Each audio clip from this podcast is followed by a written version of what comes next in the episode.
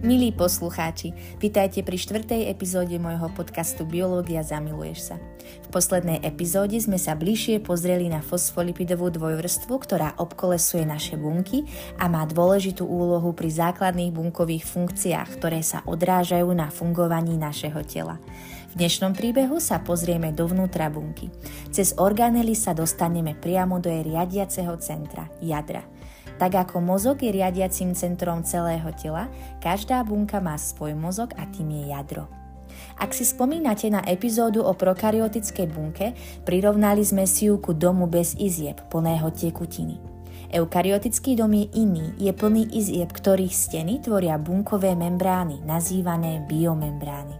Zloženie týchto membrán je rovnaké ako cytoplazmatické membrány na povrchu bunky, takže sú tiež tvorené dvojvrstvou fosfolipidov. Nielen bunka ako celok potrebuje príjmať a odovzdávať látky cez svoju membránu. Takisto aj organely potrebujú membránu, cez ktorú sa do nich a z nich budú dostávať rôzne produkty. Poďme ale naspäť k eukaryotickému domu. Každá jeho izba je ako jedna jednotka so svojím tvarom a funkciou. Tieto jednotky sa nazývajú organely a tiež plávajú v tekutine, ktorú nazývame cytoplazma.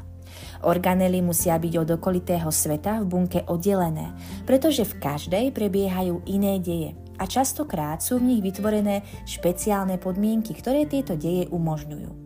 Predstavujem si ich ako fabriky, za ktorými dverami sa niečo vyrába, spracováva alebo likviduje. Dverami sú rôzne kanály alebo transportné membránové proteíny a stenami fabriky je membrána s fosfolipidou. Táto organizácia eukaryotickej bunky je oveľa prepracovanejšia než tá, o ktorej sme si hovorili u bunky prokaryotickej. Prečo asi? Je to možno aj preto, lebo naša bunka musí v jeden moment plniť niekoľko úloh. Keby každá z úloh nebola jasne lokalizovaná v danej fabrike, čiže organele, mohol by nastať v jej vnútri chaos a úlohy by sa pomiešali. S predstavou o rôznych úlohách jednej bunky vám pomôžem krátkým príbehom. Beta bunka Langerhausového ostrovčeku v pankrease má dôležitú úlohu a tou je produkcia inzulínu. Do toho procesu sa zapája niekoľko organel, transportné proteíny vo vnútri bunky, logistické centrum, ktoré posiela vyrobený inzulín von z bunky a takisto cytoplazmatická membrána, ktorá ho pustí z bunky von. V tom istom čase však bunka potrebuje tvoriť energiu, ktorú využije v týchto výrobných, logistických a prepravných organelách. Pri vzniku energie vzniká aj oxid uhličitý. Ten je pre bunku toxický a musí byť rýchlo zvnútra odnesený pomocou hemoglobínu. Pri všetkej tej práci si bunka spotrebovala energiu. Takže okrem všetkých spomenutých aktivít musí ešte spracovávať glukózu, aby získala novú energiu. Taký frmol, ako je v našich bunkách, snad nie je ani v Hongkongu. Nemusíte sa ale báť, tento náoko chaos má svoje vychodené cestičky, krásne pravidlá a logiku tejto a nasledujúcich častiach sa zoznámime s jednotlivými organelami bunky. Prvou organelou na našej ceste za poznaním eukaryotickej bunky a prvou organelou nájdenou v bunke je jadro, latinsky nukleus. Anthony von Leeuwenhoek ho pod svojim jednoduchým mikroskopom videl už v roku 1600. Zaujímavé je, že jeho obsah, teda DNA, bol rozklúčovaný až v roku 1953. Jadro zaberá v priemere 10% priestoru v bunke, ale jeho veľkosť sa líši podľa typu bunky. Napríklad v neuróne je väčšie než v iných bunkách. V červených krvinkách úplne chýba a napríklad v kostených bunkách, tzv. osteoklastoch, alebo bunkách chrupavky či pečenie pozorujeme viac jadier. Ak má jedna bunka viac jadier, nazývame ju plazmódium. Ak sa počas vývoja organizmu spojilo viac obyčajných buniek s jedným jadrom, pod mikroskopom môžeme vidieť väčšiu, navzájom spojenú masu buniek, v ktorej sa nachádza väčšie množstvo jadier. Tento útvar nazývame syncitium. V našom tele poznáme napríklad syncitium svalových buniek.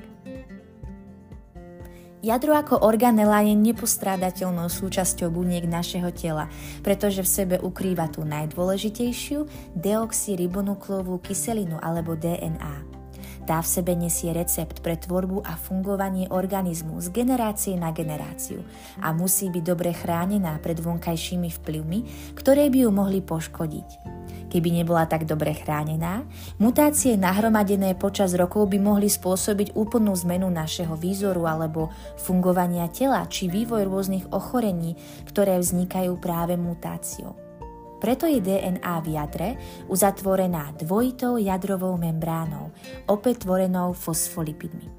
Táto membrána má svoje meno karioléma od slova karion, čo po grécky znamená jadro. Pri zobrazení jadra môžeme vidieť vonkajšiu a vnútornú membránu. Vnútorná a vonkajšia jadrová membrána do seba na niektorých miestach plynule prechádzajú a vytvárajú jadrové póry. Nazývame ich nukleopóry. Cez ne môžu byť z jadra a do jadra prenášané rôzne látky. Vonkajšia membrána má strategickú polohu, pretože je v tesnej až fyzickej blízkosti endoplazmatického retikula. To je organela, ktorá slúži na úpravu a skladanie proteínov. Stratégiu tohto umiestnenia pochopíme v ďalších epizódach. Z vnútornej strany je jadrová membrána vystúžená opornými intermediárnymi filamentami, ktoré v jadre tvoria jadrovú laminu. Môžeme si ich predstaviť ako oporné lešenie, ktoré zabezpečuje, že si jadro udrží svoj tvar.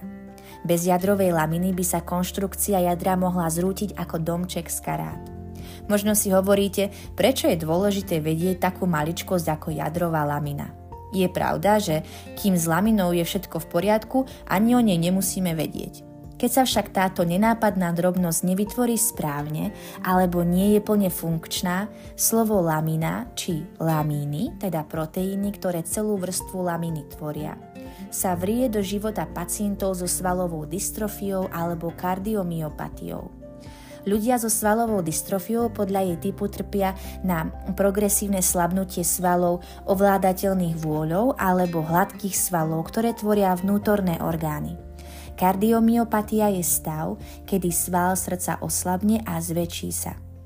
Aj príklad jadrovej laminy odzrkadľuje delikátnu rovnováhu v našom tele a to, že aj maličkosť ukrytá hlboko v našich bunkách hrá dôležitú úlohu v našom zdraví.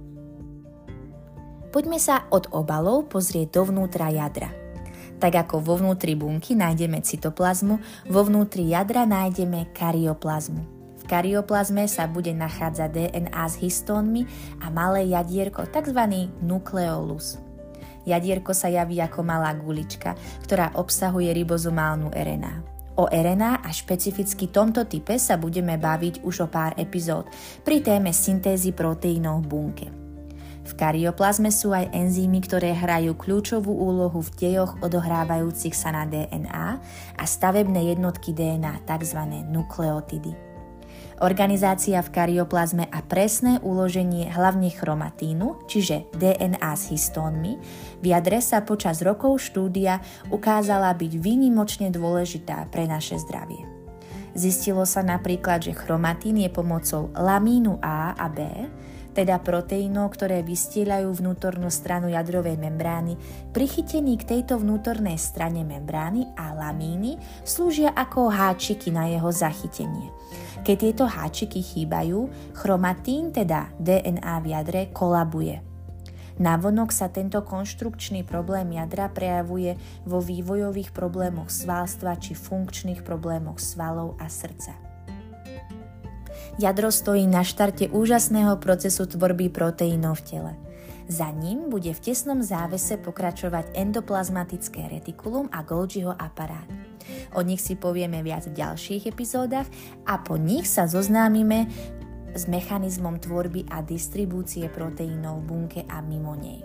Tento príbeh nevýdanej spolupráce si budete môcť vypočuť, ak budete aj naďalej sledovať môj podcast Biológia zamiluješ sa. Ak sa vám táto epizóda páčila, povedzte o nej všetkým, ktorí sa chcú dozvedieť viac.